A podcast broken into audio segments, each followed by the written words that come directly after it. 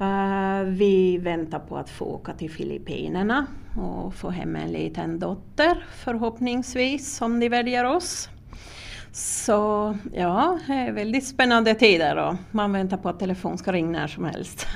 Och ska då vara färdig till kasta allt och fara.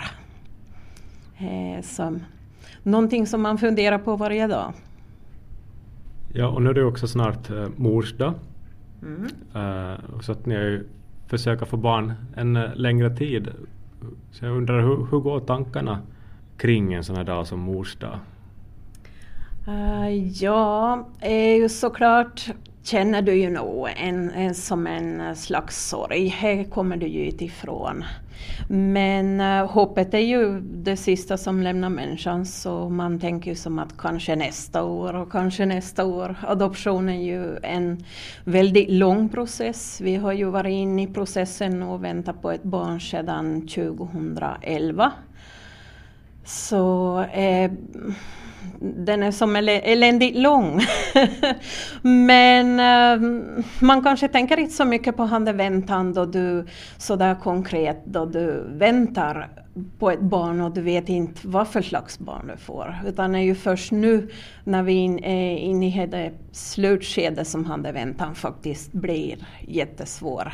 För du har läst information om det barnet ja, som tar i form för dina ögon och i ditt huvud och sinne. Att, att du som faktiskt har lärt känna en del av den lilla personen som kanske ska få komma hem till din familj. Så jo, ja, jag tänker nog mera på mors dag i år. Men eh, vi, vi har ju som sagt var, vi är väldigt realistiska människor, både min man och jag. Så, så vi, vi accepterar nuläget och, och hoppas ju naturligtvis att nästa morsdag ska vi vara, vara då tre i huset. Hur, hur länge har du väntat på att få fira mors dag? Oj, ja, man kan nog säga egentligen sedan år 2001. Så jag börjar snart bli 20 år med alla. Vi, vi grejer ju mycket med IVF, olika IVF-behandlingar före vi börjar med adoption och sånt. Och så. Jo, så vi har nog minsann väntat. man kan inte säga annat. och du sommarpratade ju i Vega för två år sedan. Och eh, då, just då så väntade ni på ett telefonsamtal från Kirgizistan. Mm. Och ni hoppades få hoppa på ett plan då och åka till ett barnhem där mm. då en son eller dotter väntade på er. Mm. Uh, men uh, sen blev det ju inte så. Va, vad var det som hände där egentligen? Uh, vi var då pilotfamilj för ett nytt projekt i Kirgizistan. Att ursprungligen då vi inledde vår adoptionsprocess så hade vi tänkt på Ryssland. För just då så var det väldigt populärt att ungefär 55 barn i året kom till Finland och från Ryssland.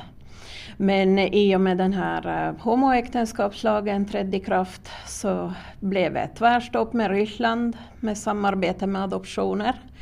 Så vi fick då byta land och då blev vi då tipsa om Kirgizistan. Och de sa att kom med nu som pilotfamilj, ni får vara med. Vi var, eh, Eva, vi, vi var med som första, första finska familj då, som skulle inleda det här samarbetet med landet. Men av någon anledning då så, så stupade det samarbete. Vi har inte satt oss riktigt in i detaljerna men man bara ringde åt oss och sa nu hade de bestämt att samarbetet med Kirgizistan är slut och alla handlingar liksom avbryts. Att nu, nu får ni välja nytt land igen. Så egentligen så är vi in på vårt tredje land som vi adopterar från. Så nu den här sista gången då så frågar jag att nå, vilket land rekommenderar ni? För då, då börjar vi bli ganska mycket utan idéer vid det laget.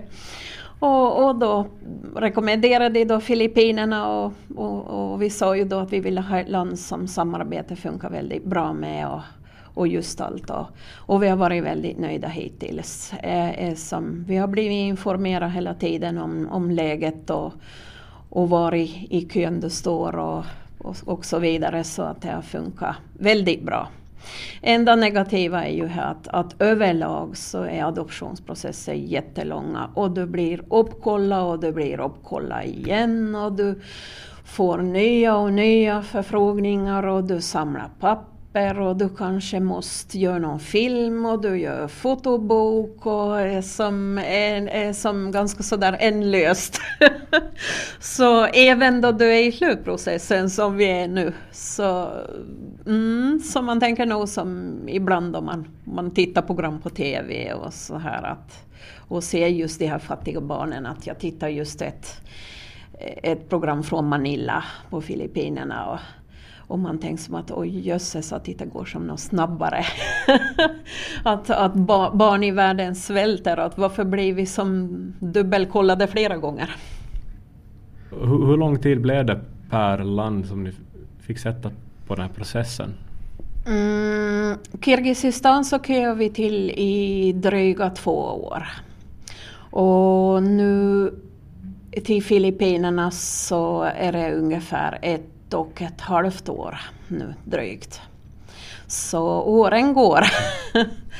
Så vi hade väl någonstans där, där, på resan hoppats att vi skulle kunna adoptera fler barn men tyvärr så blir vi ju vi också äldre med åren så att det kommer emot. Så, så nu har vi kommit fram till den punkten i alla fall att, att vi är glada om vi får hem ett barn. Ja men ni har ändå jobbat och kämpat ett, ett antal år då, bland annat i Kirgizistan för att få hämta hem ett barn. Men hur, hur, känns det sen att det blir ett så snöpligt slut sen att det liksom bara, det blev ingenting helt enkelt? Ja, utan att skoja så, så kändes det nog nästan som att få ett missfall på nytt. Att det är nog, vi, vi upplevde ju att, att mista ett par tvillingar just med, med IVF och man hade nog lite hade samma, samma känslan just när de ringde och sa att det, jag brytt men men eh, någonstans inifrån så söker du som styrka och då man är optimistisk i naturen så försöker man ju som alltid hitta de där ljusningarna.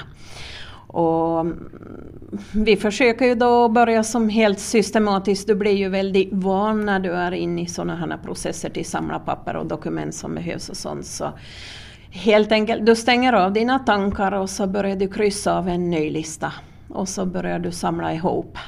Och först just det då du i det ögonblicket då du börjar som få respons från det landet dina papper har farit, är, är då de där känslorna kommer. Att före det så går det nog nästan på ren rutin. Att du, du skyddar lite dig själv, du gör allt på automatik som du måste göra. Bara för att du ska som inte känna någon sorg. Och så är ju här att, att jag, både jag och min man är väldigt glad, gladlynta till naturen så vi försöker ju ha roligt under tiden. Eh, så. Och så är vi väldigt realistiska och, och positiva. Att det är som, det hoppet, det, som, det måste du hålla upp hela tiden. För No, såklart det finns stunder i, i den evighetslånga processen som vi har varit inne i att, att då som tänkt att lurade oss bara på pengar till exempel. Vi bara betalar räkningar men vi får inte några barn. Vi, vi, nog finns det stunder då du tvivlar och du tänker som att oj, vi blir bara äldre. Att kommer vi till få hem det här barnet nu eller får det att ordna åt oss? Och varför hör vi ingenting? Och, och just det där när du får det barnförslaget så, som vi nu som fick i, i, i, december och då redan började ju vi liksom i våra sinnen så blev ju han där flickan verklig. Att eh, du börjar som, då, då blir du nog smått frustrerad. För, för då tycker du att det börjar gå för långsamt. För i dina tankar så ska du för länge sedan ha kunnat kasta dina grejer och far. och helst nu åtminstone planera lite grann som hemma hur du ska som ta emot det barnet och, och liksom fixa och trixa med saker och ting. Men vi skulle ju gärna vilja förbereda det barnets ankomst lite grann men det är ganska svårt då du inte vet varken klädstorlek eller skostorlek eller utan det enda du vet är att du ska ha ett barnrum, klart, men inte vilken färg nödvändigtvis. Så mm, eh, det är nog, du, du, du lever på det hoppets låga helt enkelt. Och, och försöker att inte släppa det humöret. Och, och försöker att njuta av livet. Min man och jag tycker om till, till res mycket och, och som till rör på oss och, och ha som trevligt att det som fokuserar tankarna på andra grejer. Och så är jag ju tacksam om man har något jobb eller något sånt att sätta tankarna på ibland. Och så.